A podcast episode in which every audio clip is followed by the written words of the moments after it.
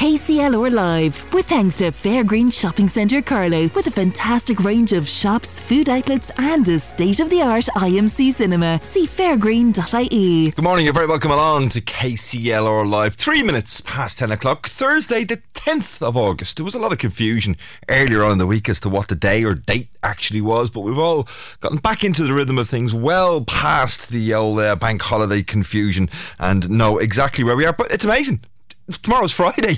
That's what a short week will do. But it's not a short show this morning. It's a jam-packed show. Edwina Grace will be hearing from her in just a few moments' time about uh, the opportunity to tune in uh, and find out how you can help with donating blood. If you were here with us on Tuesday, you'll have heard the local blood transfusion service tell us all about their latest local clinics. And following which, Edwina Grace decided she'd pop along to Tuesday's gathering to meet some of those who attended and find out what motivated those people to go and donate blood. She's also been encouraging me to do the same. Will I? Won't I? We'll find out. And Rachel Glenn, she's coming on around about 20 past 10. Uh, I mentioned this just before the news at 10 o'clock. Human generated sound fell by 8 decibels during the pandemic. And as a result, many of us are now seeking more peace and quiet in our lives. Travel website booking.com, well, it's no different there because they've reported that 40% of respondents to a recent survey said they would consider a silent retreat. Ooh, sounds a bit monastic to me. I don't know whether I could keep my mouth shut for that long. Could you? Would you be into a silent retreat? Or is just a bit of peace and quiet enough for you? Let me know. 083 306 9696. Maybe there's somebody out there who's actually done a silent retreat. I'd love to hear from you. If you've been on a silent retreat, let me know yeah, what's it like uh, not talking for three or four days? But we'll be finding out from Rachel Glenn um, about the uptake of that type of holiday at 20 past 10 this morning. Marissa Sheen, she's a Carlow poet. Of course, the 50th Kilkenny Arts Festival kicks off today. Um, Marissa is part of uh, Soapbox City, a couple of performances and she'll be joining us to tell us what it is, why she loves poetry. Um, is it not just a bit of uh, wordy, wordy mindfulness? Why do people get into poetry? Well, Marissa will be telling us why she got involved in poetry. And then just before 11 o'clock, uh, KCLR Scoreline team member Shane O'Keefe is joining us, but not because of anything sports related. He's also a very talented uh, TV and mu- music, not music, movie producer. And uh, he's joining us to tell us a tale. The tale of Billy. We'll be finding out what that's all about a little bit later on this morning. 083 306 9696 is the dinner Ready text and WhatsApp line. You can email the studio KCLR live at KCLR96fm.com com. Etna and Molly are out there today keeping everything in check and in order. Or you can free phone us 1800 90 96 96 as well. Musically this morning. Oh, when you see these three, we've got some Niall Horan. Why? Just because, well, he's brilliant. He's Irish. Everybody loves him. Um, but I've also picked out uh, two pieces of music that I love. One, Simply Red sort of came back to mind because obviously Mick Hucknall's a huge Manchester United supporter, as am I. Premier League kicking off again this weekend. Something got me started is coming up and also a track that was big in my day, just not that long ago, right? Don't start this whole yeah, yeah no. but the kids of today love it as well. So do stay tuned. We have some aha on the way for you in just a few moments' time. But now, first of all, as I said, we're going to hear from Edwina Grace. What motivates people to give blood?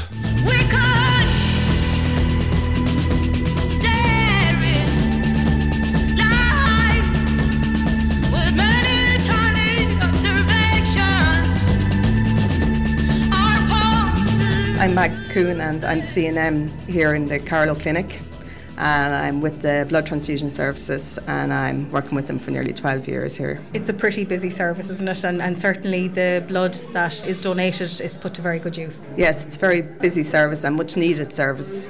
Obviously, every donation is used and it's very important that we get in new donors and keep our regular donors coming back because it's very important that we keep all of Ireland in good supply with blood and platelets. So, who can donate? Practically all of the population can donate, but there is obviously reasons that you cannot donate. But there is an eligibility quiz you can do online that will tell you the reasons why you cannot donate. But most people can. Most people can, and we're always we're always looking for new donors. Only three percent of the population in Ireland actually donate on a regular basis, which is not very good. So we're always looking for new donors to come into us or people that do donate to come back more regularly to us. We probably all more know somebody who needs blood than donates blood, which which is pretty sad in one way.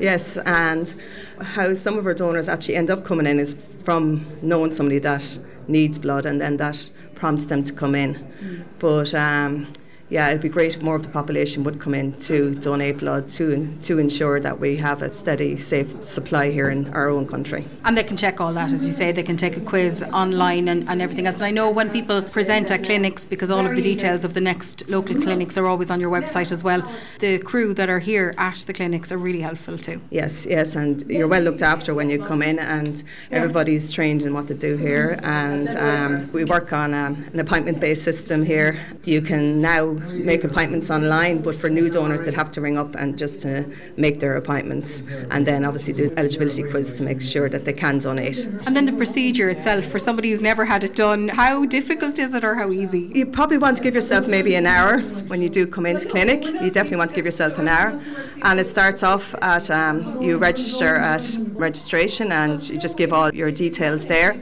and then if you're a new donor, you go for a longer interview, so it's called an extended donor interview. Then if you're a regular donor, you go for a shorter interview each time you come in. So it's just to make sure that it's safe for you to donate, but it's also safe for a person to receive your blood. So there's a lot of questions that we have to go through every time, but the procedure is there to ensure the safety of the blood supply and obviously the safety of the person who's given the blood. And then after you've had your interview and your hemoglobin checked to make sure that is okay for you to donate, then the donation process begins. So you're on the bed and you're you're looked after by all the staff that is trained in venipuncture, and we um, start your donation, and then that donation process can probably take around 10 minutes from when you're on the bed and from when the needle is put in. And then you get to replenish of sorts uh, your energy. Um, you get to sit down and, and have a little bite. Yes, and then afterwards, we like you to wait on clinic for about 10 to 15 minutes afterwards and help yourself then to our snacks and a cup of tea or a cup of coffee or one of our minerals. And feel good about yourself after doing such a good thing and know that knowing what you're after, your time you've given up is helping somebody out there. You're potentially helping to save a life. Exactly, and which is so important.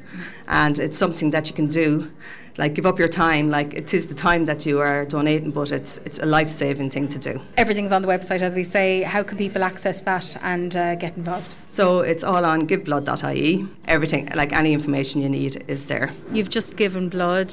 Why do you give blood, and how long have you been doing it for? I've been doing it for years, giving blood. I do it because it's a feel good factor, and not just for me. It's look if I can help somebody else, why not? Uh, I think I'm 61 pints now, so really big milestone for myself. wow, that's a lot. I look, I enjoy giving it. Do you know, I really do. do you know, it's a worthwhile cause. Really, really should do it. A lot of people are afraid of the procedure, they think it'll hurt, or they just don't know what to expect. What would you say to somebody who's considering it? What's the procedure like? It's plain, basic, and simple. There is nothing tricky about it.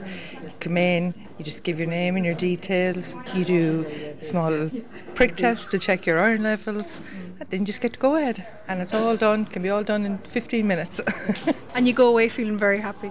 Oh yeah, brilliant. what would you say to people thinking about it? I would advise you do it. Even if you only try it, if you don't like it, so be it. Or if it's not for you, but it, it's a feel good thing. So you should go. I'm giving blood since 1985 since I was 20, and I'm 58 now. Today was my 106th donation. I like to give blood because I'm giving back to people who need it. When I was growing up, I had relations in hospitals and various things. And it doesn't take much out of your life. I've driven up from Wexford and I'll drive anywhere to give blood. Okay, I give blood every 90 days. Today is my 92nd day. I'd highly recommend it. You don't miss the blood, it'll come back to you in your body. It's a great thing to do. I really encourage everyone to do it if you can. All right, there are rules and stipulations involved, but if you start, come in with a friend. I'm always nervous. I'm always nervous at needles. And today I did my right arm for the first time today after giving 105 in the other arm because I was getting a bit tired. And so, thank God today my right arm was able to do it, to donate blood. And you're showing no signs of stopping your intent on doing this, continuing this every 90 days? Thank you. I continue to do it every 90 days. The office in Carlow here are used to me ringing up to see when I can give blood after my 90th day. So I go anywhere in Ireland to give blood. What are the crew like? The crew are lovely. You get tea, coffee, 7 Up, orange, biscuits, oranges, bananas. And the staff are lovely in the hotel as well here in County Carlow. Lovely, lovely staff and lovely to meet people here. New people, people doing it along, people, young people. Great to see young people here today in uh, Talbot Hotel in Carlow. Absolutely excellent. Yeah, it's a great bunch of people. Lovely. So you've given blood and you're tucking into the packet of crisps and, and yeah, a hot cup there as well? I'm getting my strength back. That's what I'm doing, like, you know. So it's, um, it's one of them things when you give blood, you have to get your strength back. So they're nice and kind here, the staff here, and they're, they go to us. And this is my sixth time here giving blood. What pushed you to start giving blood? Well, it was to, to help people, like, you know, uh, especially our own people, like, that have problems with blood and blood donation and stuff. They need it, like, you know, help wherever I can. At the end of the day, we're all human, like, you know, and uh, why not? Uh, everyone should help everyone, like, you know. As best I can anyway, you know, and whatever little they have.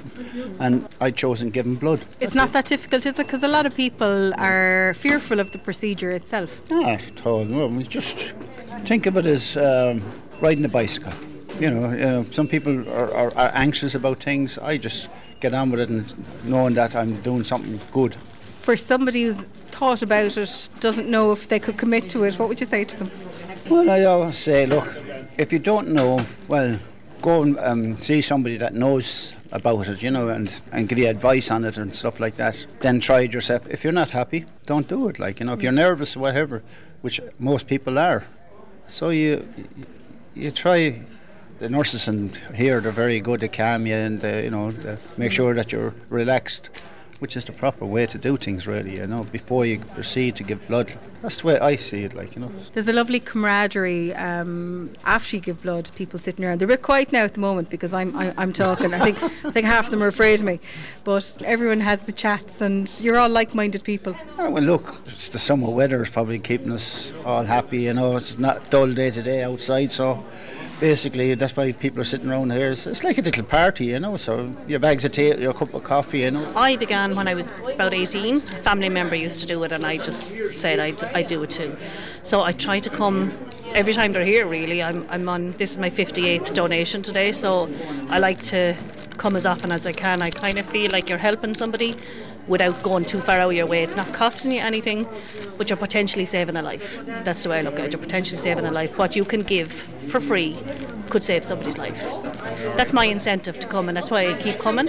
My blood type is O negative, so it can be given to anybody, and I suppose that's an extra incentive for me to, to come because you get a message after when your blood has been donated as, and it lets you know where it's gone and if it's gone to a child or an adult and it's really satisfying it's kind of like a sense of achievement that you've you've, you've done something you've helped somebody and like I say, it hasn't cost anything, so why And not? you might need it yourself at some stage. You never know. You never know when you'll need it, or somebody belonging to you will need it.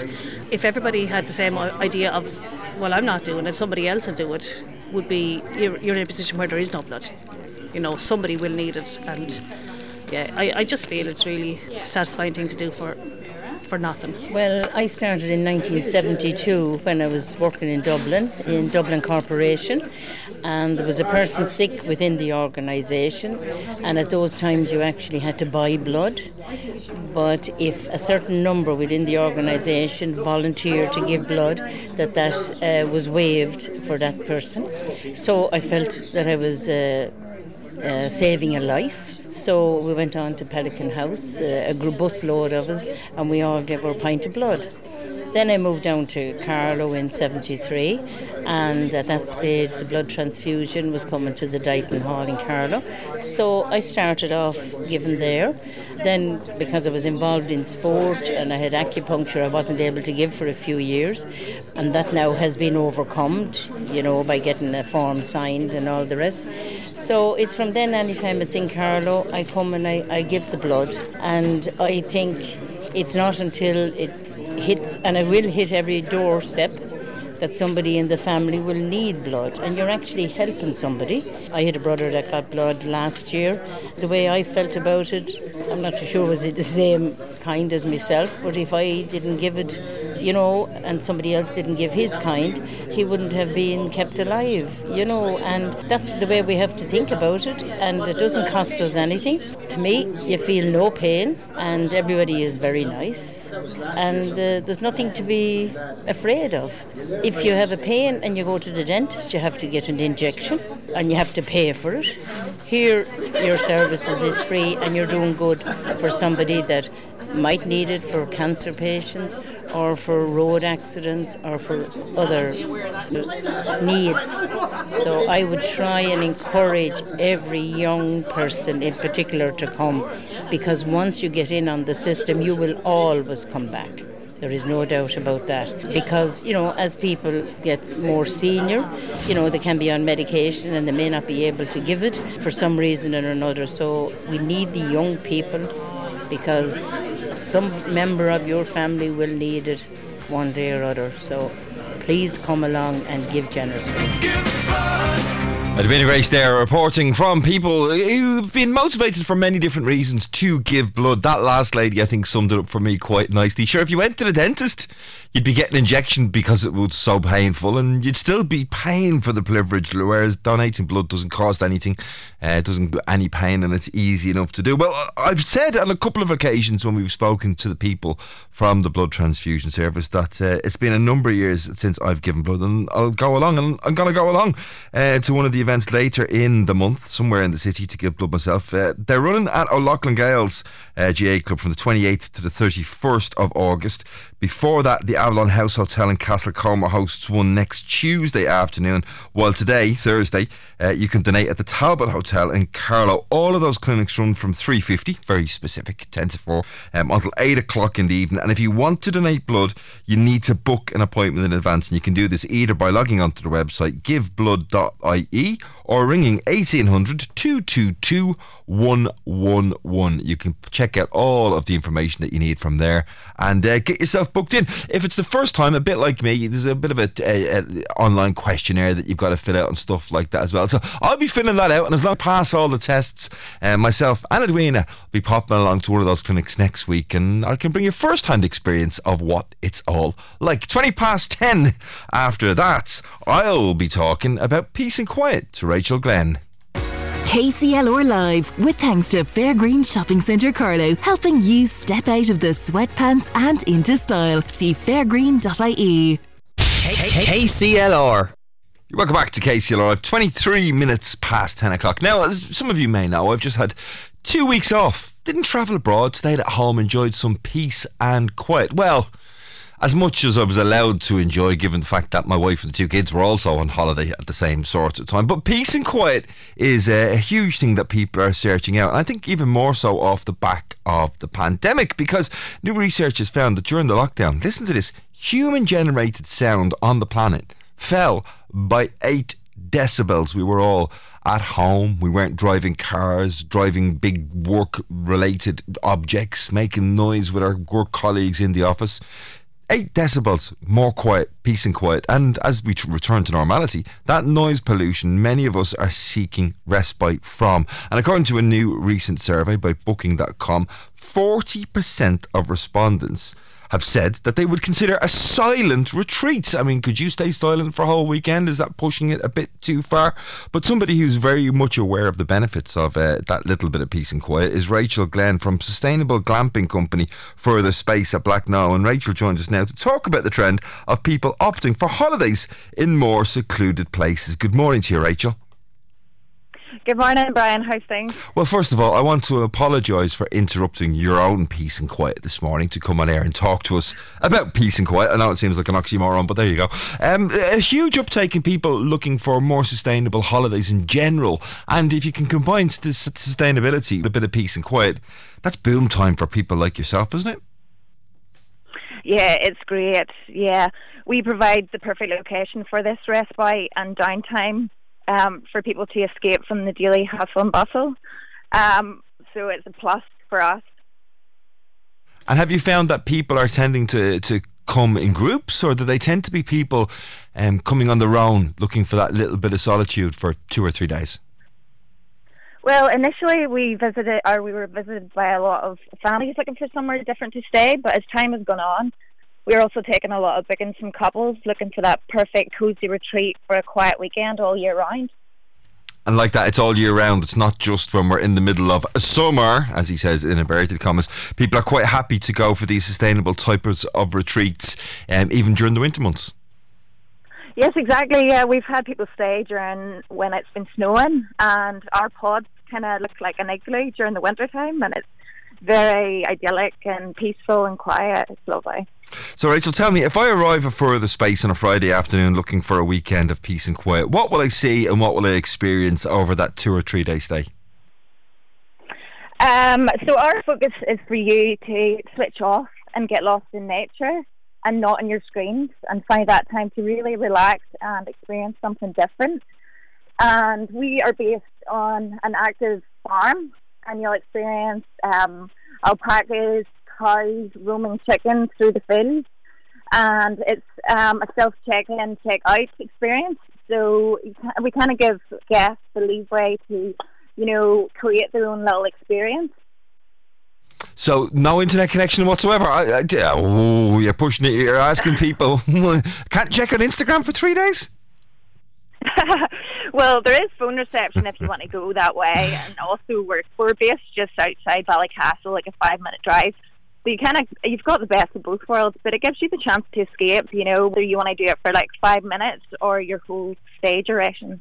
It's really up to the guest.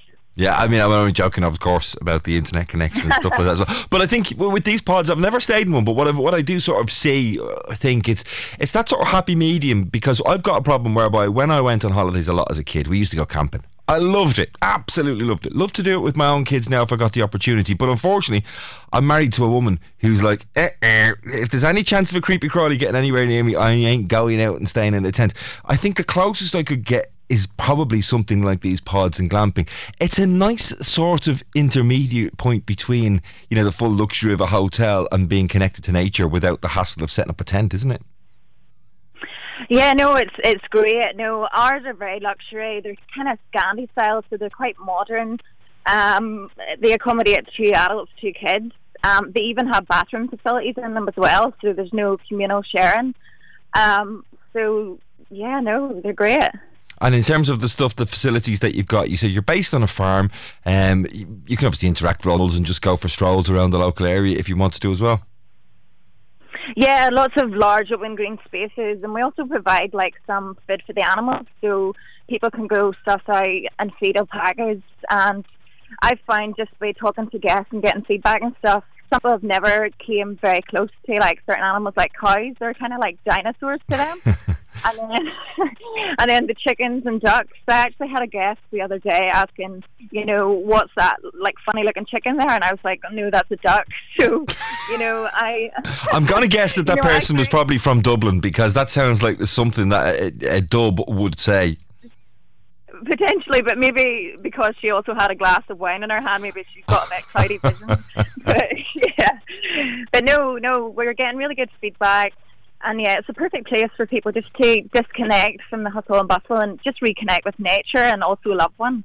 And Rachel, do you notice a, a, difference in people over the course of a weekend? You know, I, I know you've got the self check-in service, but I'm, I'm, sure you've seen plenty of guests over the time. Are they? Do they look more chilled out, more relaxed, less stressed by the time it comes to a Sunday afternoon or Monday morning checkout compared to how they were when they arrived frazzled on a Friday? Yeah, definitely. When they come initially, yeah, they're just kind of inquisitive about the whole thing. And then by the time they leave, um, yeah, I get feedback saying they're feeling really relaxed, refreshed, and recharged.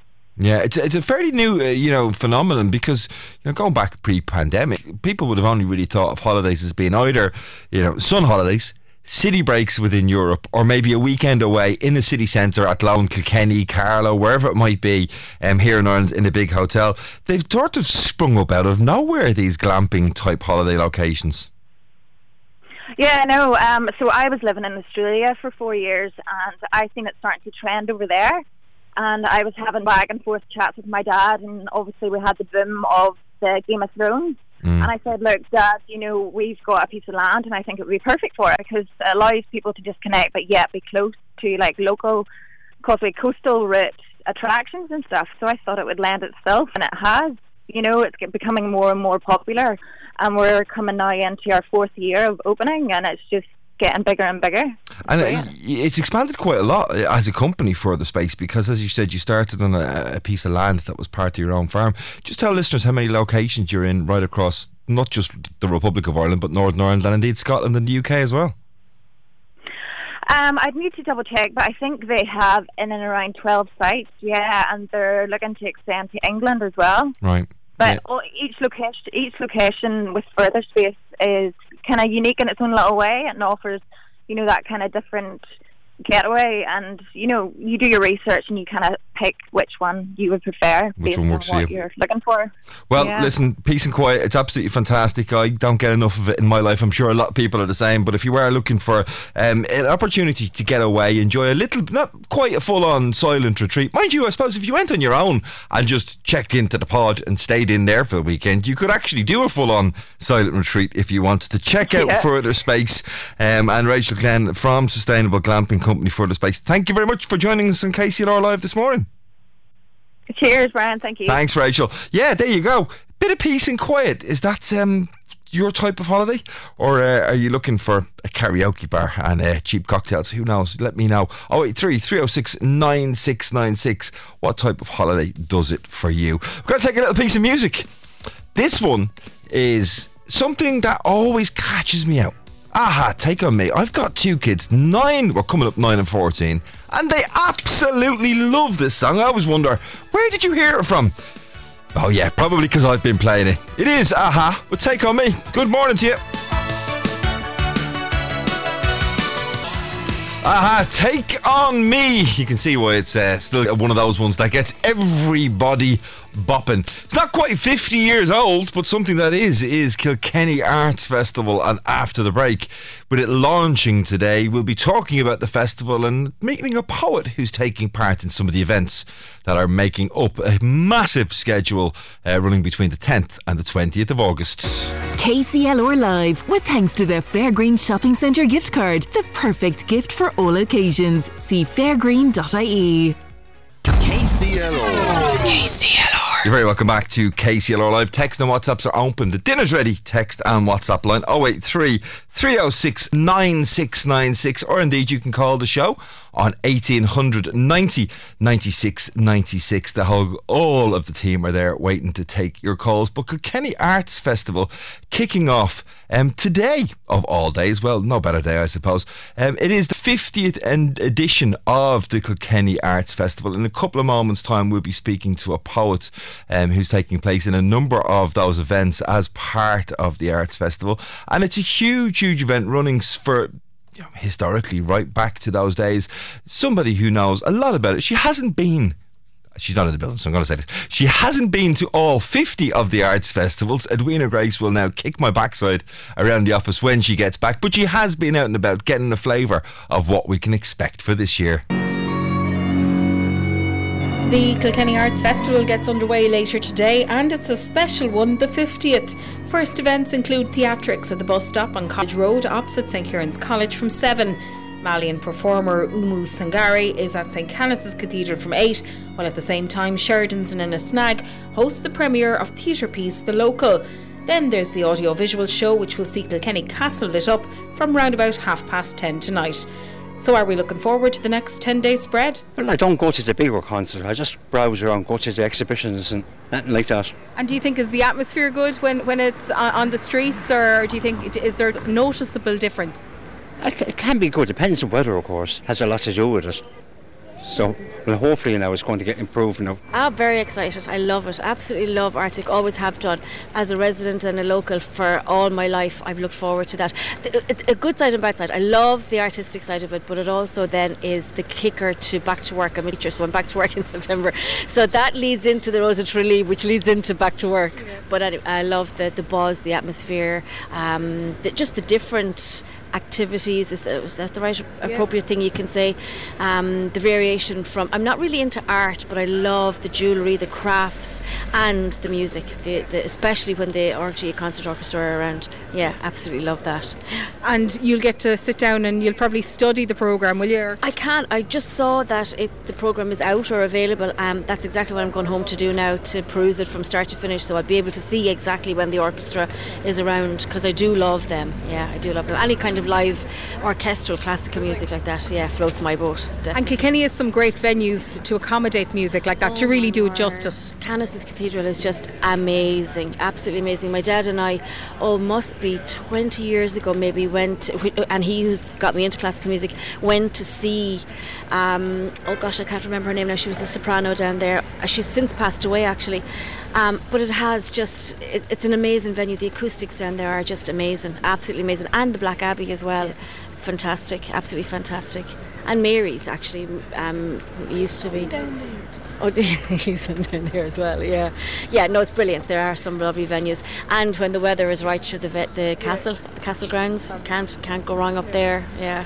The Kilkenny Arts Festival kicks off. Is it something you're interested in? Will you go to anything or? Oh yeah, absolutely. I've been looking up the program, and there's some really exciting shows, and also um, we might go and try out for some of the the light shows that are on in the castle. Uh, that looks exciting, and yeah, well, it's just a lovely week. The atmosphere is always great, and uh, we're looking forward to it. And what do you think of the Arts Festival? Hmm, I think it's going to be fun.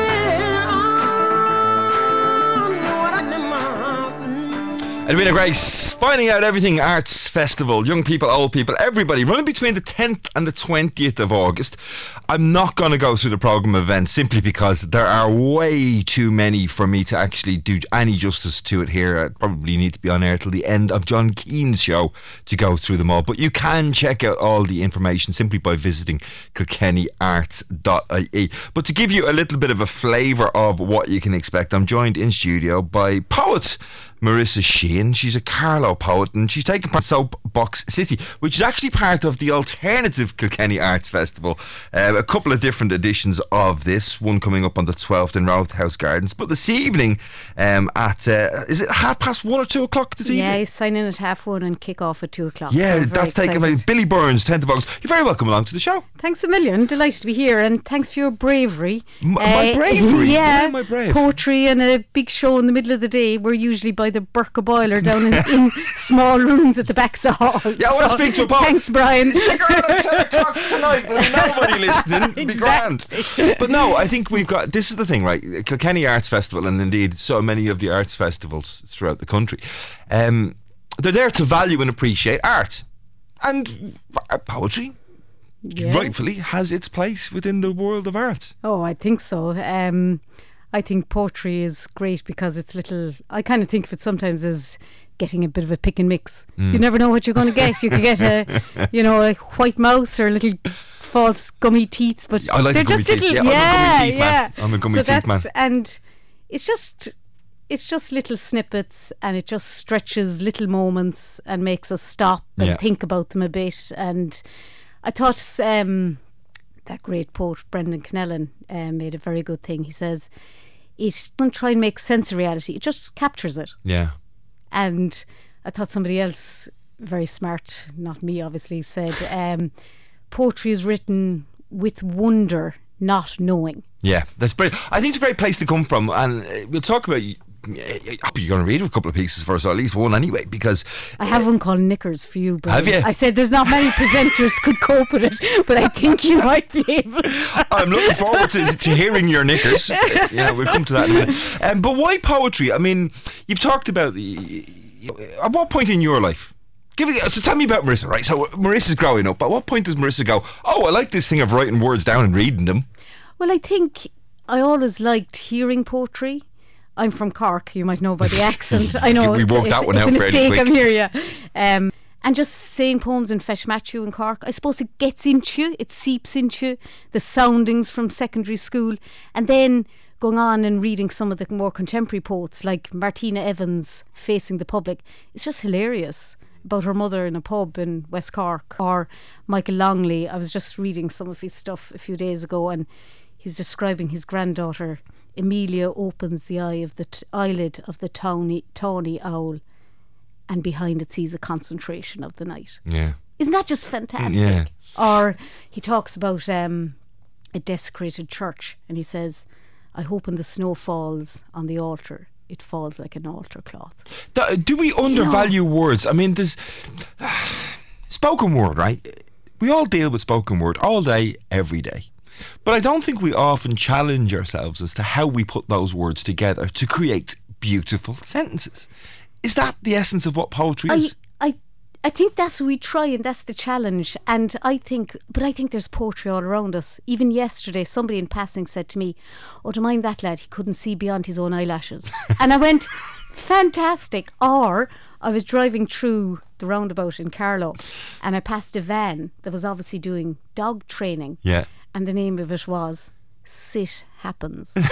Isn't that just that fantastic? line. Yeah, yeah, Isn't it's that fantastic? And like that's poetry, and to try and capture that and just create little moments, Mm. like and maybe help us look at things differently or make sense of it, or to quote a Do you have to be sort of differently minded in order to be a poet, do you think? Or is is something that people could learn? Um, I think you have to practice it. You have to practice and practice and practice, listen to criticism, try and improve, read loads. But I think Irish people, there's poetry in all of us. Mm. Like there's, it's, it's, like look at the Booker list. Yeah. Four of them are Irish writers. Like it, it's just, I think maybe it's And that's something like four out of eleven. It's it's not like four out of hundreds. It's it's, like 30 Yeah, 40 percent of the. It's it's just amazing, and I think, um, but I think also like we see the funny side of things. We can see it maybe a bit more quirky, or we're not kind of constrained by stuff. We we just go ah look it, I'll give it a lash. Do you know? And, th- and Well, that's listen, what it's you about. said you said I'll give it a lash, and we'll, we'll come on to talk about poetry. We'll continue talking about poetry in a few moments. And actually, I'm going to ask you to stay right up until the news at eleven if you're okay doing that. Oh, it's only lovely. 15 minutes away Yeah. because uh, after we chat to you, we're going to be joined by uh, Shane O'Keefe. He's from KCLR Sports Team here, also a very creative person. And because you're from Cork, I've got a little bit of audio we're going to play with Shane that involves somebody from Cork, and I want you to stay and have a chat with us about that as well. But. Uh, Show me your knickers. Sorry, I'll, I'll be off, be off the air minute. Um, but no, what's this piece entitled? Okay, so this is just inspired by the theme of this evening's is about change, great change, and I suppose a change that we all go is the underwear we wear. so you know, from your twenties to me when I'm slightly beyond the twenties, it does change a little bit. So here we go, knickers. Knickers lodged wrong, catching, sawing, clumped. As magnetic to fingers as the rough of the three year old's hair, a lone weed jeering on the gravel path. Hike up, elevate thigh, part tug, pull release, no one saw me the relief of a blackhead spurting between finger and thumb. Wheeze and cubicles after beer, the jeans sighing at your knees. Less catching now, full cotton briefs clamped across ample dimpling cheek fat. My fingers still tingle a little for the risk, the cut of minis and thongs.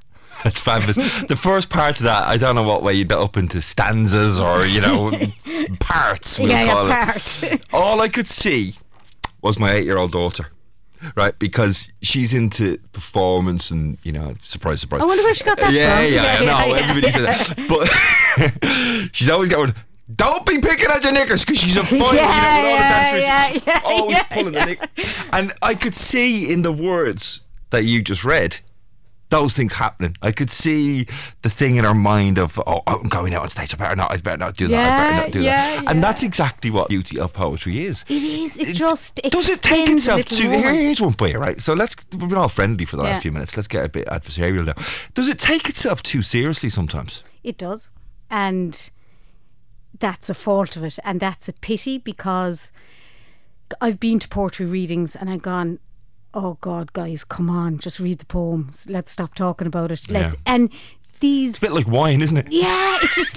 I don't really need into to know where it it came you. from. yeah, yeah, but it's it's it does a little bit, and that's a pity, and that's why the looks of an open mic or a spoken word is just a bit of fun. It's Mm. just get up there, say it, but then also do the serious stuff, do the deeper stuff, and let people get something out of that or get it. I, I quote that famous poet Dolly Parton, of who I'm a big fan, is that that's why I write sad songs, Yeah. so that I don't have to be sad. Yeah. And like, isn't that fantastic? Mm. Just, just do take that moment to just have that sad moment and let other people. And do you write sad stuff as well? A little bit, yeah. Of course you do. Like, um, I have one here that it's about. Do you know the way sometimes it's it's this thing of not taking. I don't want to know all about stuff. I just I I just want it to work or to be enjoyable or something. So this, thi- look, I'll read this read and this see one. what And think. read this Yeah. one, then take it. We'll go straight to the ad break after this, and then Shane come and join us then for a little chat before the news. So this is called I Don't Want to Know. Your name, frantic brown and yellow bird. I want to bounce with you in the wind, clench my toes around the electric fence, balance, tweet, sway with you. How you work, old pie radio. I just want to turn, twiddle the dial, to hear your opinions, commotions, urgencies at my back, sitting astride the silence about Greek nymphs and gods. I just want to rinse my mouth out with the poem's minty words, tingling my teeth, stopping me for the moment. How you're going to concoct the drug, radiation regimes, excise, histopathologically characterize, grade the malignancy. I just want you to cure it. Marissa Shane, Carlow Poet taking part in Soapbox City at Billy Byrne's, part of the Kilkenny Alternative or the Alternative Kilkenny Arts Festival. Get that the right way around. Um, taking place, registrations up there for open mic type event, 1.30 this afternoon. Um, thank you very much Thanks, Brian. for reading those. Don't go anywhere. Uh, we'll be right back after this. KCLR Live, with thanks to Fairgreen Shopping Centre Carlow, with a fantastic range of shops, food outlets, and a state of the art IMC cinema. See fairgreen.ie. KCLR. You're very welcome back to KCLR Live. It's uh, eight minutes to 11 o'clock. We're going to continue and stay on the theme of arts and creativity. And one of the most creative souls we've got in the building here, our very own uh, journalist, sports broadcaster, every man, everything. Journalist, will you stop? Shane O'Keefe, good morning. You How are are you? welcome along. Um, of course, uh, Marissa Sheehan has stayed with us. Carlow Poet taking part in the Alternative Kilkenny Arts Festival. Shane, congratulations. Uh, Thank you. ju- give him a round What of applause. do? Well, I came in to work early this morning. No, the tale of Billy OC. Because Yeah. for those of you that don't know, Shane is not just, as I said, a, a very talented broadcaster. He's also a very talented actor and comedian, and uh, also filmmaker. Yeah. But come on, tell us, Billy OC. Yeah, Tell Billy OC. We shot it in February 2020. We actually finished production a week before the whole country went into lockdown. So we had it all locked down to kind of edit it. yeah, it was, editing must be phenomenal then. Yeah, and then the reshoots had to happen, and then we had to go along with you know the guidelines that were at the time. But it's finally kind of getting its day in the sun now. So tell us about the story uh, without, you know, spoiler alert. Give us a little bit of an insight as to who is Billy OC and what is his tale. Billy OC is played by a phenomenal actor. A lot of people might know him from the theatre circuit here in uh, Brendan Corcoran.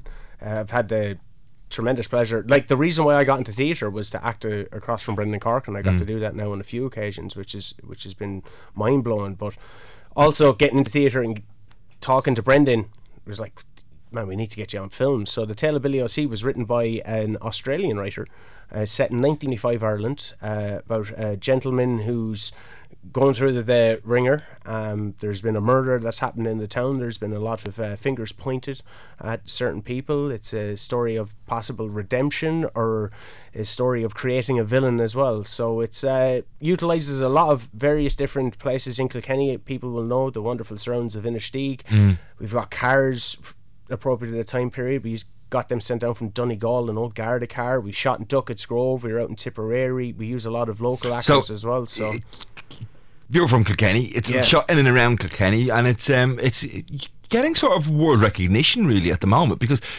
when he told me, Marissa, that, that he'd won an award, I, th- I thought it was you know the Graiguenamanagh Arts Festival or something like that. Not I don't know even know if there's an arts festival in Graiguenamanagh, but I'm sure it'll be fabulous if there is. But one of the awards uh, awards came from India. Is that right? Yeah, there's uh, the Collywood Film Festival over in Italy, India won the best international feature film. There was a Cannes Film Award, which is uh, not the actual Cannes Film Festival. Yeah. Set in Cannes, that won best international film there. It's getting its Irish debut at the Underground Underground Festival. I didn't get me invite yet to the red carpet event for the. I know. I I definitely need one though. I can't even go. I'm doing scoreline on the Saturday. I'll go on your behalf. I'm going too. so the Underground Fi- uh, Film Festival at the Royal, Royal Marine Hotel. It'll be playing at uh, half six in the one of the suites there. And Yeah. we've had history there. We've won best documentary at the Underground Film Festival before. We've had various different shorts and and, it- And it isn't anywhere that we could see it at the moment, apart from going to that. No, so it's obviously it's a festival release, and then it's up to our agents to kind of be able to market it and be able to get it up online. We've had a few offers, but it's just kind of trying to find the best one for us at the moment. And then we have a like off the that as well. We have another feature film that's just about to be released with one of the main characters from uh, Billy O'C as well. So Okay. that and that's based around hurling. How do you like? How do you get the time to do all this stuff? Sure, I'd be in at seven. Like I'd finish at half three. There's lots of stuff to be done. Seven, uh, eight, nine, ten, eleven, twelve, one, two. That's of still, hours still only there. seven and a half, eight I was hours. out streaming Buckley Park there the other Oh, day. I know, yeah, yeah, yeah. Well, listen, I tell you what, we'll deal with that another day because before you go, um, considering you're a big sports fan, Yeah. I'm a big sports fan, I do and love we've me got sports. a Corkonian here who's Come on, the Cork ladies. Yeah. the Camogie, congratulations. Well, Corkonians are fabulously well renowned for their ability with the, I was going to say English language, but this particular Corkonian I'm going to play for you now is not just renowned for the English language, he's also pretty good at French and also a little bit of the blue stuff as well. Have a little listen to this. Bordeaux, je m'en f***ing fous. On joue Bordeaux, samedi, c'est comme ça. À Dublin, à tes outsiders. Samedi, on va favorites. Mais ton humeur, ton performance, c'est dicté par le mec à l'extérieur c'est dicté par ici. Il y a tellement de choses de progresser dans cette équipe. Je m'en fous d'adversaire, c'est ici. Est-ce que vous avez faim ou vous êtes intéressé de progresser ou on va prendre vacances samedi? C'est pas possible ça. L'opportunity énorme. We're going to turn into a question of sport now. Marissa, who's that? Can you identify who that is? That's a neighbour of my own from home. Ron, Ronan Ron O'Gara. Yeah, it's it's like this. I think this absolutely for me. Some I hate language fascists. Is what I call them. My wife is one. I don't hate my wife, but maybe. But you know what I mean. You know, communication is just about communication. Whether you're doing it through the spoken word, whether you're doing it through film, whether you're doing it in the in the confines of a dressing room, mixing.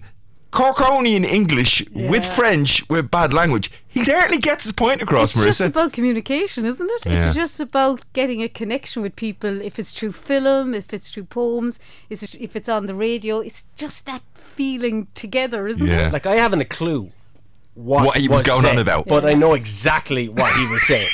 you know what I mean? It's it's through that passion and the It's the emotion that you get it across, whether as you were saying through through poem or through film or on stage or even through dancing like yourself. It's, Yeah. it's, it's the way that you kind of manipulate your inflection in your voice or your body to be able to get across a message and he can do that I don't know what he's saying but they're the Heineken Cup champions La Rochelle so For he's a obviously reason. he's obviously saying something right Yeah, no, and I it's think funny. It's entertaining. Isn't It it is, yeah. It's I.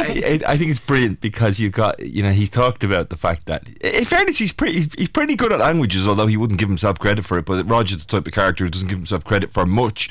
Um, but he's got that balance of struggling with the French a little bit, using the old English language when he needs to, using the bad language to really emphasise stuff when he needs to as well, and he gets the point across. But I think, as Shane was saying there a moment ago, the key thing for me is the passion. Doesn't matter whether it's poetry, doesn't matter whether it's filmmaking, doesn't matter whether it's sitting behind a radio mic trying to do the best job you can. If you can do it with passion, people will always pick up on that, won't they? And if you love it, people Yeah. sense it, don't they? they Ah, 100%. contagious. Like, yeah. Well, listen, Kilkenny Arts Festival is going to be full of people who love doing what they do. Kicking off today, running right the way through until the 20th of August. Do check it all out. Kilkenny Arts Festival. Um, dot .ie, all the information is there. Marissa Sheen, absolute pleasure to meet you for the first time. Shane O'Keefe, great to see you again. I'll talk to you a little bit later on. And the news at 11 o'clock is on the way. KCLR Live, with thanks to Fairgreen Shopping Centre Carlow, helping you step out of the sweatpants and into style. See fairgreen.ie. Thanks, Ashling. Did you enjoy the summer yesterday? Yeah, the very, very brief summer. Uh, it, was, it was actually quite humid. It was very warm. I went for a run after work and I thought, look, it might be a little bit cooler now that it's in the evening time. But it was so heavy out. Like, it was, honestly, I was struggling. I was absolutely sweating by the yeah, I didn't push myself as much as that. I went for a walk, but experienced the same sort of. Still very heavy out. Even yeah. walking, it's it's too warm. But look, Yeah. we, we shouldn't complain. We should enjoy the We, one no, day we had have. a day of it. Well done. Congratulations to the summer for turning up yesterday on the 9th of August. Ashling, thank you very much. We'll talk to you a little bit later on. It's uh, seven minutes past 11, and uh, you're listening to KCLR Live with Brian Redmond. KCLR Live, with thanks to Fairgreen Shopping Centre Carlow, with a fantastic range of shops, food outlets, and a state of the art IMC cinema. See fairgreen.ie. Just wanted to let you know that the M9 northbound, well, I call it northbound, going towards Dublin, basically. Uh, It looks like there's been a bit of an accident there. No details on the accident yet. It's around the Bennakerry area, just north, as I say, of uh, Bennakerry. Um, severe delays in the areas. People texting us to say they've been sat there for about 25 minutes now. Um, we don't have any details on the crash. We will find out what the latest is. But if you are heading that way, just bear in mind you will experience uh, some delays heading northbound on that M9. Now, uh, managing anything is a challenge. Managing a hospital must be a massive challenge. And uh, St. Luke's have just appointed a new manager, Niamh Lacey. Um, and she joined us on this morning show to uh, tell us what lies ahead and where she's come from. And good morning, Niamh. Thanks for joining us on KCLR Live. Good morning, Brian. Thanks very much for having me on this morning. It's a massive task, isn't it?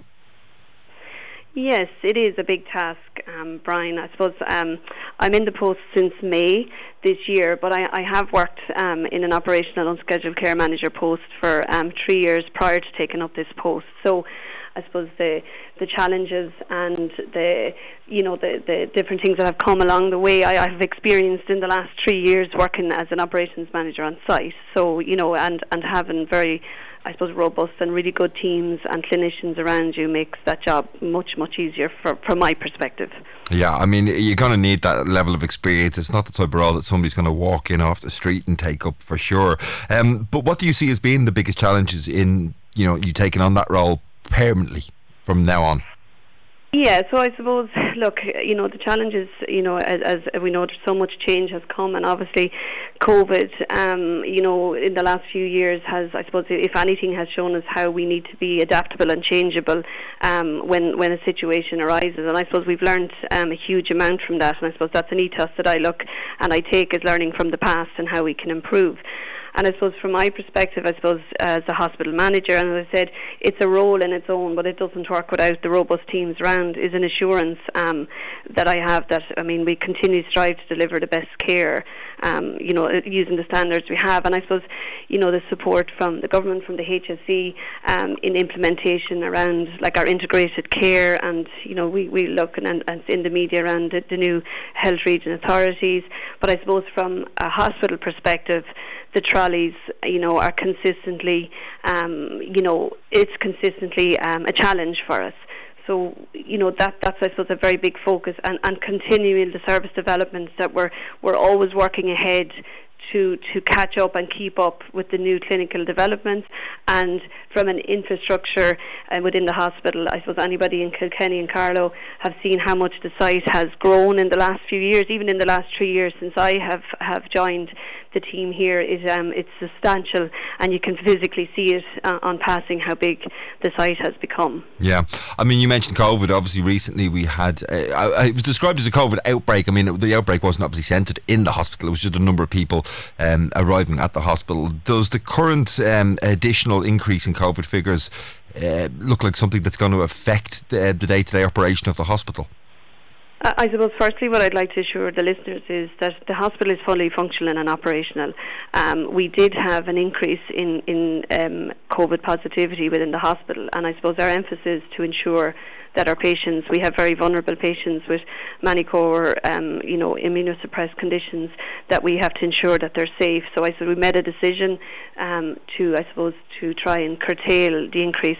You know, thankfully, COVID out in the community, it's very well managed now. It's thankfully we've, you know, we stepped away from masks, and that's through a successful vaccination program but within the hospital we still have to ensure um, and, and, and, adhere to infection control policies. But I would like to assure the listeners that the hospital is fully functional and, and open and we're a 27, 24-7 service. We, we do ask people that they would consider other care options in the first instance because, you know, n- nobody wants to be sitting in an ED waiting room um, for a prolonged period. So if there's a, an option in the first instance to consult with your GP or perhaps your pharmacist we would we would ask the public um, to do that. And but if a situation arises where you feel that isn't, we we want you to present. And I suppose I just wanted to get that across this morning because we're very conscious. We didn't make the decision lightly to close um, to visiting, but it, when we still swab our patients on admission, so anybody that's going to be admitted to the hospital, so we know the status when they've come in. So it was it was confirmed, I suppose, a week or so into their admission that they then developed different symptoms, and we're continuously, as I said, there's more there's more conditions from as as opposed to COVID nineteen from an infection control perspective. So, and we have a, a really robust um, infection control team with many dis- disciplines, which you know we we would. Um, we would continuously be um, in contact with. So, and, and, and they followed advice from there. But from there, I suppose it ascertained that our number had increased. And because it if they hadn't got it when they came in, it looked like that was brought into the hospital. So if that's from visitors, if that's from staff, so that's where we had to go yeah. back. From what we've learned, back to wearing our masks, back to our PEP, and just restricting the flow um, of who's coming in and out of the hospital. You know, we, we're confident it's going to be a short term, um, you know, because I said we reevaluate on a daily basis. And I suppose, on a positive perspective, yesterday we had 40 COVID patients, and it's down to 30 today. So that's it's positively moving. But you know, but there are still restrictions said, in place. There is still restrictions. So what we will do is we will keep everybody updated. You know, our website is, is updated as soon as there's a change. We will have a meeting. We have, we have a daily meeting, but tomorrow we will have a meeting again to see. So I I would be confident, and I, I will hope that it, it will continue to be on the downturn. But I said, we, you know, our I suppose my emphasis is that we um, are assured that it's it's safe for all our patients okay. that are in here. Well, Niamh, I mean, you're moving into that role permanently now. I want to, uh, you know, first of all, I suppose ensure you that um, KCLR as a station here as a show will obviously continue to support the work of the hospital in general. But obviously, we've got to sometimes ask difficult questions as well. I want to I want to quote you from a recent HIQA report. Um, it says as follows: Patients at St. Luke's General Hospital Emergency Department are exposed to risks of harm and increased morbidity and mortality because of the ineffective patient's flow and limited surge capacity. That's according to HIQA. Um, what steps and what measures do you think you'd be able to take to address that type of statement from HIQA? Yeah, so um, as you rightly said, we had a HIQA visit um, early 2023 um, so I suppose, and we don't. I suppose we we don't wait until an audit comes to try and constantly strive. But you know, audits are very beneficial because you know independent people highlight and look at it from a, a holistic or from a, an objective um, view. So we have had we had already implemented implemented pardon me um, improvement. Um, I suppose techniques, if you want to use that word. Um, I suppose looking for some extra resources. You mentioned the word patient flow, um, discharge planning. So a lot of work has to happen up house. I suppose the ED is the focus of where everybody, you know, that's the front door. Um, but when up house, i.e., where the patients are in beds, if that piece slows down, that's where the flow um, is impeded. So we, um, I suppose, we take a lean approach here for anybody that it's just looking at what's the most efficient way to do this. And it might sound like it's a bit logistic, but beds are logistic. Yeah. But obviously, but, I mean, Hick, every bed is a patient. Hick, we did say, I mean, there was that the ED's limited capacity to respond to those unplanned, you know, staff leave and things like that, and you know, surgeon patient needs. Uh, that that was a concern for HIQA as well. So they seem to suggest that it's not just the up house as you describe it, that the ED itself needs some work as well. Yes, so so I suppose you, you're absolutely so.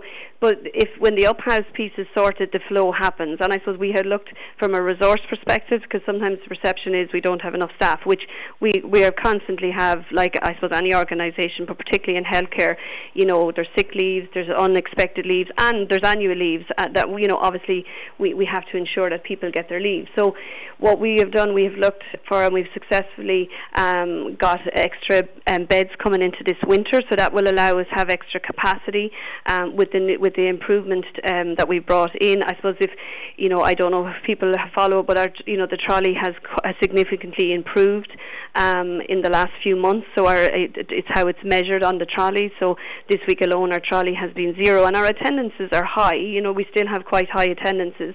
Um, and that's a positive. So we can see the benefit already. But you know, you have to take to be pl- to be planned. You know what's coming. I suppose the HSE um, are have their urgent emergency care plan, which is a three-year plan as opposed to this winter plan, and we find that has been very beneficial because it's allowing us strategically plan, you know, in incremental pieces. And fr- from there, um, Brian, we will see the benefit of being able to, to yeah. move through. Now, you know, we have to be very cognizant of the fact that we have an aging population. And when you have an aging population, they have much more um, care requirements. So you know, when patients come in and we, we look at a, a score, how people are sc- frailty score, and we can see that has increased. Therefore, we know those patients are not going to, and we use the term turn around in a few days. You know, they're going to come in and they have other complex needs, and that's where the integrated piece is really important that we can we work very well with our colleagues in CHO5 yep. and the discharge planning piece. So well there's, also there's just to acknowledge the HIQA report in its fullest nature. It, it did say you know however HIQA did acknowledge that the hospital management is striving to plan organise and manage the workforce to achieve high quality care. And I think that's just fair to put that point that, that HIQA did in that report also acknowledge that uh, that you guys are working hard. Um, moving on as you said to that uh, ageing population. Um, and the integration of care. Where do you think you can make some changes to improve people's plight when they do arrive at a hospital door, be they six years of age or 96 years of age? I suppose really it's it's having um, um, a plan of care for each patient, and obviously that starts from a clinical perspective, which is you know done through the teams and through the consultant and the doctors. But when when I suppose the journey comes that the patient is medically um, well and we've done what we need to do, and I suppose uh, from an acute hospital, that's what the role here is, is to ensure that patients' clinical medical treatment um, is optimised and that they're fit and well. And, and I suppose home first is our is the optimal that patients get to go home to their own house. If that isn't an op, as you mentioned, the patients that um, the older age are, are in, that, that isn't an option for them. That's where the discharge planning piece is really important. Um, we have two discharge planners here who work notoriously every day and there's a plan for each of these for each patient in conjunction obviously with their consultant but also with as I mentioned the, um, our colleagues in the community because access to whether it's long term care beds whether it's a support for patients, as I said, to go home in the first instance because that's what most patients and families want to go home, um, and that's what we support. So it's around you know home support services and what's available there. Um, so th- we we would work um, on a daily basis um, with our colleagues in the community to to ensure that we can put that plan of care in for every patient. Niamh Lacey, new manager at St Luke's Hospital. Um, best of luck for the time ahead. Um, a challenge managing anything, managing a hospital. I can't imagine how big a challenge it is, but best of luck in your time in that role. It is uh, 20 minutes past 11 here on KCF. Uh, thanks once again to Niamh for joining us. 083 306 9696. As I said, just to remind you that that accident on the M9 is in and around the Tinryland area. and people still reporting delays in that area heading northbound or towards Dublin. It's probably the best way to because technically it's eastbound, but I think of it as being slightly north. But you know what I mean. And towards Dublin on the M9, some severe delays in place. Do try and avoid that area if you can. We're going to take a short break, after which, on this week's Ours to Protect episode, the show producer Etna Quirk spoke to an environmental consultant, Jack O'Sullivan, about the work that he does. That's on the way in just a moment. KCLR Live, with thanks to the Fairgreen Shopping Centre gift card, the perfect gift for all occasions. See fairgreen.ie. KCLR. KCLR. Very welcome back to KCLR Live. We've got the official update from An Garda Síochána in relation to that accident. Gardaí and emergency services are attending the scene of a collision on the M9 northbound between Junction 5, Carlow, and Junction 4, Castledermot. The section of the motorway is currently closed and local diversions are in place. So just bear in mind if you are heading that way, um, take a care on approach. And if you're heading southbound or about to head in Carlow Kilkenny direction, um, concentrate on what you're doing. No rubbernecking, now looking over to see what's going on. Just focus on what is ahead of you, and uh, we'll keep you updated right throughout the day here on KCLR. Um, Ours to Protect continues this week. Etna Quirk, as I said, is out and about. She spoke to environmental consultant Jack O'Sullivan about the work that he does. Ours to Protect. Brought to you by KCLR the IBI and funded by Coimisiún na Meán with a television licence fee. Check out ourstoprotect.ie for more information. This week on Ours to Protect, we're joined by environmental consultant Jack O'Sullivan. Jack, you're very welcome to the programme. Thank you, Esna. I'm delighted to be on the programme. Tell me, what is an environmental consultant? Oh, wow. It can mean many things to many people. But basically, an environmental consultant is someone who has appropriate training. In my case, an ecologist with some chemistry as well. But people from various backgrounds, such as engineering and environmental science, chemistry, biology, botany, zoology, geology, if they widen out the areas of their competence, can become environmental consultants. I got into this area uh, very simply by the fact that I worked for a number of years as a fishery officer, and this was purely inshore fisheries, so I learned a lot about shellfish, about inshore marine life, and the committee for which I worked was also responsible for licensing discharges to the sea. So I learned a lot about local authorities, of controlling discharges, about chemical wastes, about landfills. And I was told then, well, look, you're not really a good person to become an academic. You have to be a world citizen, something for that. But you'd probably make a very good consultant. And that kind of widespread background, wide background in all the different sciences, helped me greatly. And that's how I ended up freelancing as an environmental consultant. Talk to me then about the work of an environmental consultant. What's your day to day like? It varies enormously. An awful lot of it is spent writing reports, I have to say that. Much less time is spent being out, as we say, in the field, visiting sites, but I am also attending meetings on the phone with clients, and a lot of my work is now done on the internet, researching, meeting with people using Zoom or Google Meets.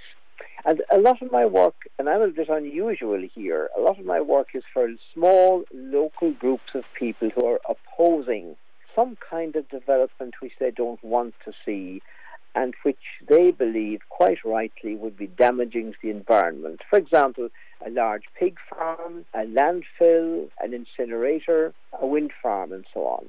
I haven't worked very much for large development companies. I have worked for governments. I worked in Lithuania, I worked in Russia, I worked for the European Commission. And one of the things which stood to me over many years was advice given to me by the head of a unit in which I worked in the 1970s. He said, Your job is to make sure that the people working under you can do their work well. And most importantly, he said, if a client rings you up and asks you to think about a job, don't just say something like, Well, we'll think about it or we might do it. Say, Of course we'll do it. Put the phone down and then figure out how you're going to do it. Always be positive, and that's a good advice to anybody who wants to get into the consultancy business. Always be positive, it surely is. So, listen, a long career there. Tell me, how do you think climate activism or the shift towards climate education and awareness has developed over the years? It's developed quite quickly in some countries. In Ireland, it's developed appallingly slowly it's been a very mixed series of messages. The Citizens Assembly produced a superb report on the way our climate is changing globally and the effects on Ireland and what we should be doing. That caught the government on the left foot, really, because they hadn't really thought about what we've got to do as a country to address the whole climate issue. Now we're getting there bit by bit, but I'd say we're about somewhere around 20 years behind. The difficulty is as follows. If we had started reducing our fossil fuel use in the 1990s and had electrified all our trains in the 1990s and got lorries off the road and moved most of our uh, freight by rail in the 1990s, even the early 2000s, and changed our agriculture away from the intensive farming which we're doing now and move more towards organic farming, growing crops, then the transition to a, a good climate, or as we say, climate neutrality, low carbon footprint for the country would be so much easier. Now it's like falling off a cliff face. We have to reduce our fossil fuel use rapidly and enormously, and that's going to be difficult. So the long time scale taken to react is going to cause serious transition problems. So we're playing catch up to a large extent. We are. And that's so true. I was in Lithuania there now a week and a half ago, and I could see electric trains, electric buses, very good transportation services, very few heavy lorries on the road, a lot of heavy goods moved by rail, and like Ireland, wind farming, solar energy is great for Ireland. For example, in 1975 76, when I worked in the National Science Council, uh, an organisation since been abolished by the government, one of my colleagues was working on solar energy. He did a superb report which said solar energy in Ireland. We had more of it per head of population than France. Now, when I look at solar energy today in Ireland, it's very, very good. We have solar panels on the roof of our office, and it generates electricity nearly every day. Even the sort of dullish days, we're getting something. And if it's a bright day, whether it's bright cloudy or bright sunny or blue sky, we get more than enough electricity to supply our house. So in the winter, we do need to, to buy electricity. But in the summer, even spring and parts of the autumn, we're exporting electricity. Now, Germany started this in 2020. We're only beginning to move into the area now in 2022 and 2023. So we are a long, long way behind. And I said that because with a bit of good leadership, we could have been way ahead. Another thing too about wind farming. One of the colleagues we had in the National Science Council in the 1970s said Ireland has got tremendous wind potential. His report was shelved. Denmark did a similar study to Ireland and they found that wind was very good, like we have also very good wind power. The Danes carried on, Ireland abandoned the research, and the Danes started manufacturing wind turbines, and they are now the world's largest manufacturer of wind turbines, and with something like 10,000 people employed in the industry. Plus the fact that the Danish government has actively helped small local communities, individual farmers, groups of farmers, and villagers and villages to erect wind turbines. So that 50% of all the wind energy in Denmark is produced by local people for local people. That's a very different picture to the way the government has gone in Ireland. That is this week's edition of Ours to Protect. Remember, you can listen back on both the website and the uh, podcast on ours to protect.ie, where you'll find the weekly tip sheets. And next week, you'll hear part two of that chat with Jack, where he shares some interesting thoughts and listen to this how urine can be used as a fertilizer. Do stay tuned. Don't forget, you can pop on to the Ours to Protect website whenever you want. They have opportunities on there for people to calculate their own carbon footprint. Nevertheless, an interesting little thing if you wanted to do it. It's 11.31 in a couple of moments' time. I'll be chatting to one of the top chefs in Kilkenny and Carlow, Keith Boyle, chef at the newly opened Bridge House in the River Court Hotel, previously, of course, of restaurant Lady Anne in Castlecomer. He joins us to tell us all about Japanese milk loaf. And if you've no idea what that is, I'll give you the rest of this piece of music from Simply Red to Google it. Something got me started. You know that I will love you. Lately, since we parted,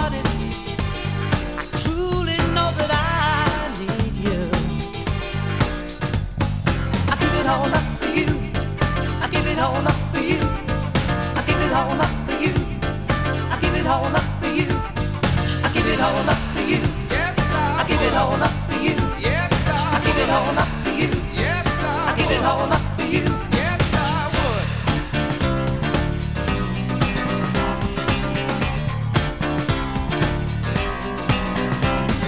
Totally broken hearted.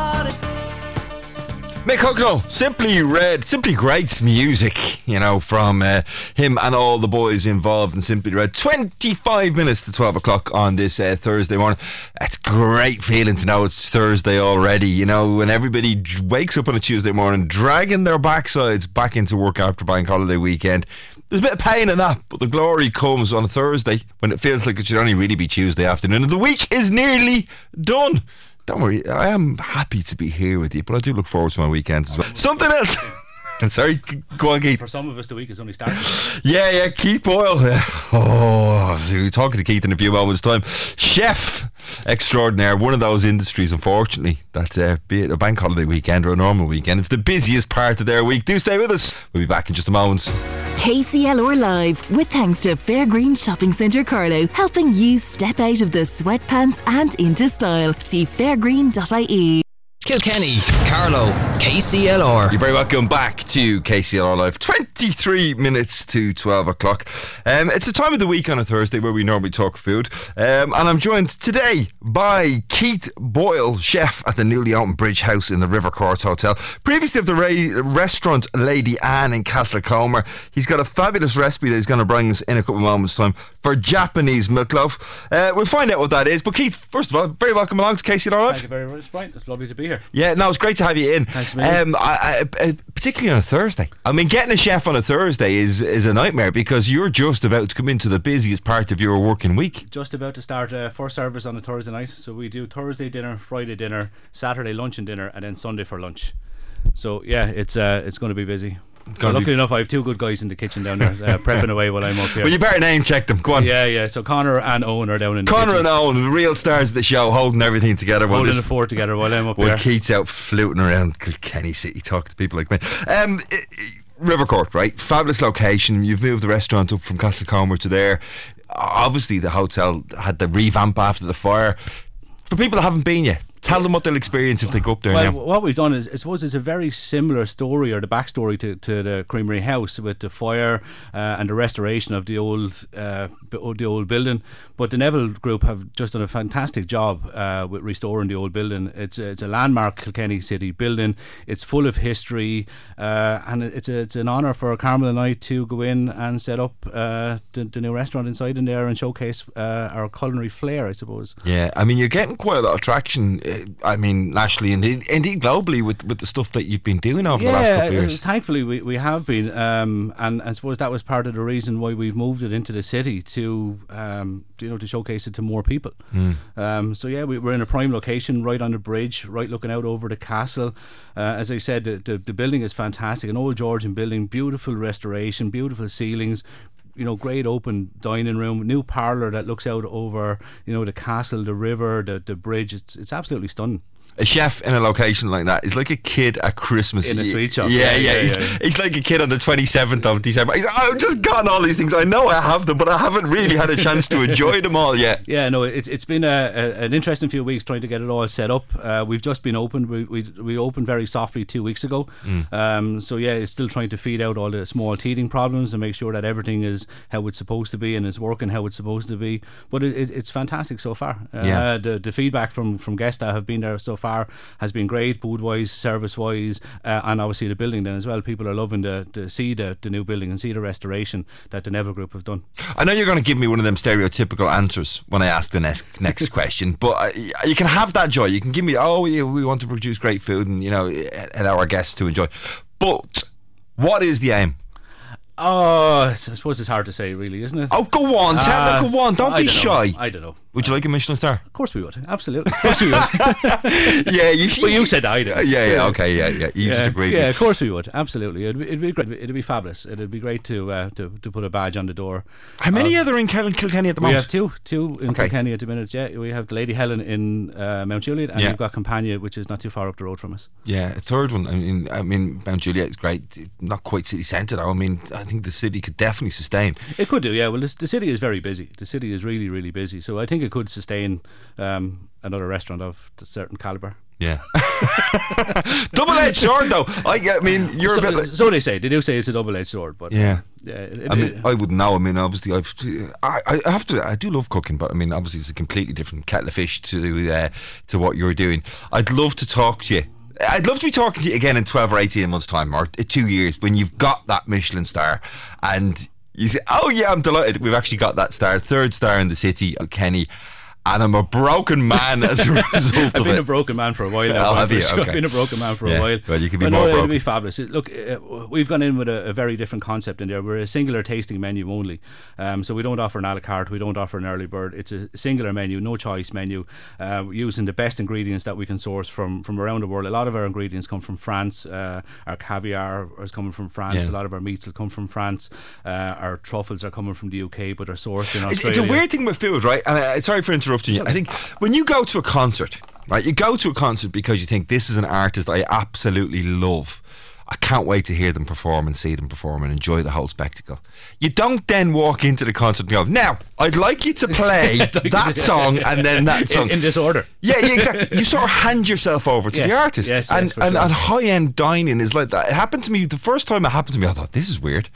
Uh, Well, we walked in and we were sat down and, you know, welcomed and then the chef came out and told us what he was going to cook for us. Yeah, I was yeah, like, don't I get to choose? Yeah. what you well, we do that as well inside now with the three of us that are there in the kitchen. We actually bring some of the, the food to the tables ourselves as well, and we'll explain the dishes at the table as well as you know Carmel, my wife, doing it, uh, some of the explanations. We'll go up and we'll serve three of the dishes as well, which is quite interesting to have that interaction between kitchen and guests as well. People like to ask you a bit more questions. I thought it was magic. I have to it- say, it can be. Yeah, I thought it was magic. I love the the when people will tell you that they would have never ordered anything that was on that menu. Yeah. Which is usually what, what the idea behind it, because usually people will play safe. The gentleman will always order a steak. Steak. The lady will always order the fish. Um, so when you take that choice away from them and you serve them things that they would never usually order, and they're going, "That was probably the nicest thing we've ever eaten." I was amazed by the flavours. Yes.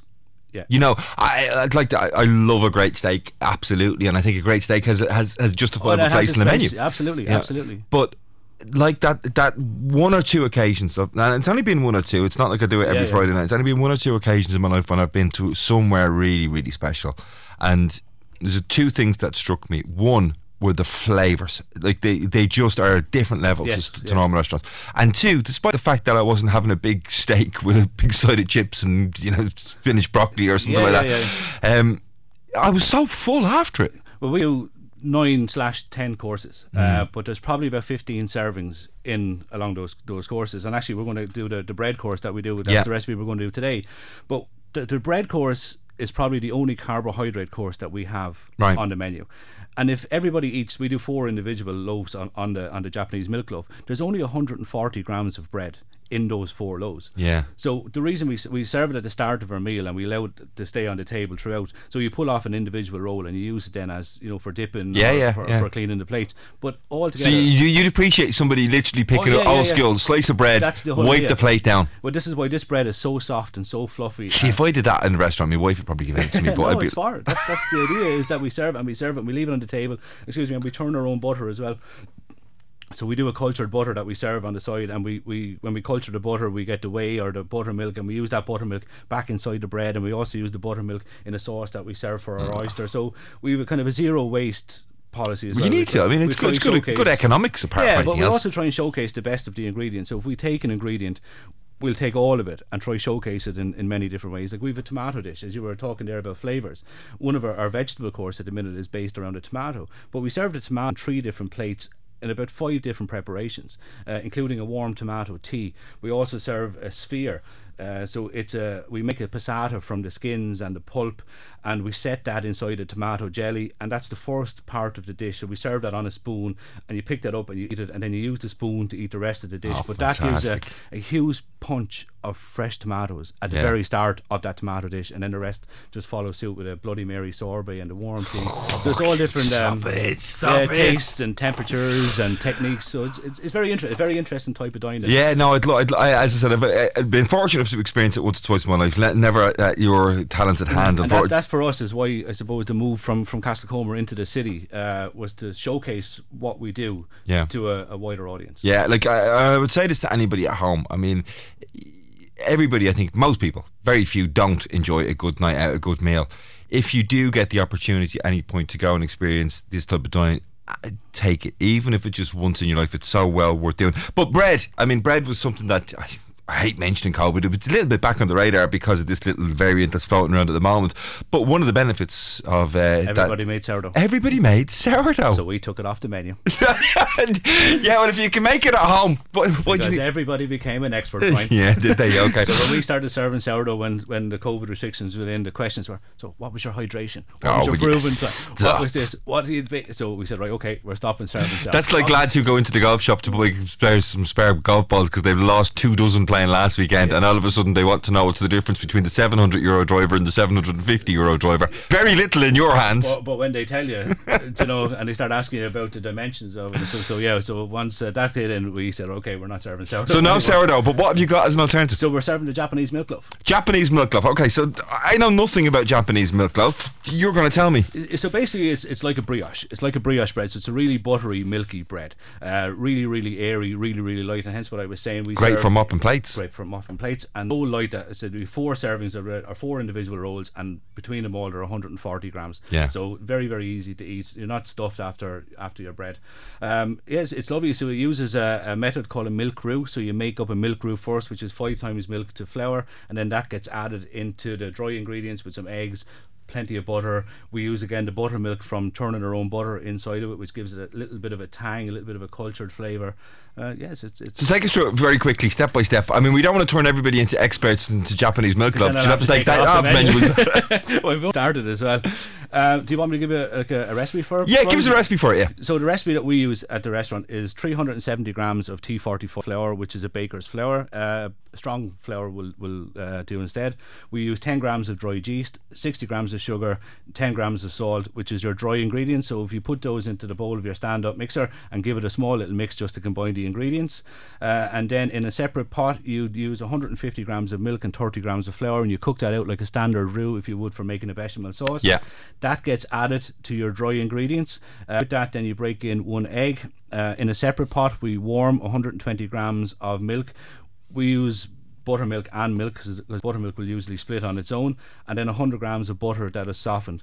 So if you add your milk roux to your dry ingredients, uh, mix it slowly, then add in your egg, mix that a little bit more slowly again, add in your ordinary milk or your warmed buttermilk, mix that till it starts to come together as a dough, and then just add in the flour as the mixer is turning on a medium to high speed. Start adding in the cold or the, the slightly Warm, yeah, yeah, yeah, water, yeah. Uh, and then just leave it on for maybe five minutes till all the gluten uh, starts to come together.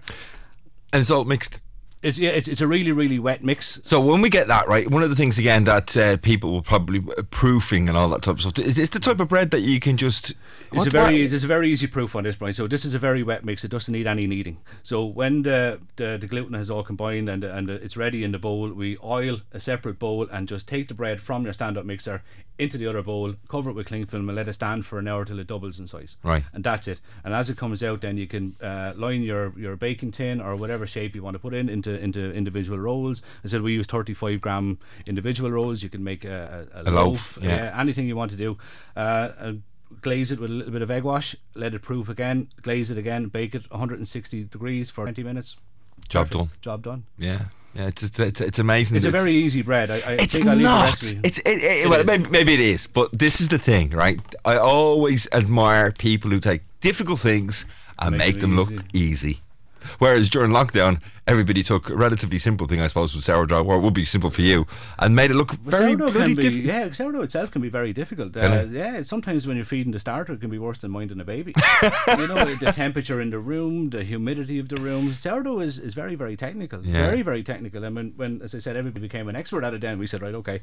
Yeah, yeah, we, we'll, we'll, We'll we'll leave that to the experts. We'll to the experts, yeah. well, listen, it sounds absolutely fabulous, Keith. I mean, congratulations on all the work that you've done so far. Great to see the recogni- recognition continuing. Thank you very Um, best of luck with the plans, whatever they may be. Thank you very much. I, I shall keep an eye on You should an eye on announcements and I think everybody's going to keep an eye on it. Brian.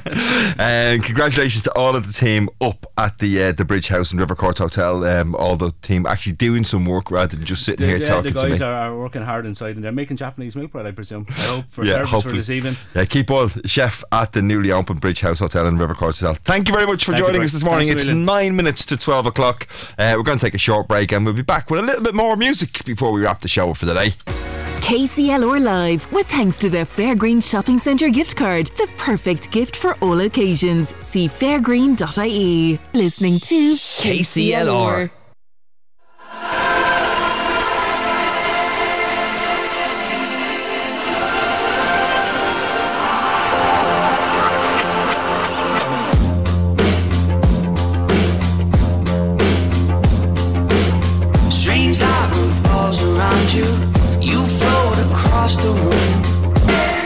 Was only one man that could follow on from Keith Boyle, Niall Horan here on KCLR Live. An absolute pleasure being with you this morning, as always. Thanks to all of our guests right throughout the show, and thanks to Edwina for uh, doing her usual magic and bringing us uh, all the reports from both the Kilkenny Arts Festival and the blood donation services taking place right across the counties. Just to give you that information again, because a couple of people have been on the text line asking me those blood donation services. They're running O'Loughlin Gaels GAA Club from the 28th to the 31st of August.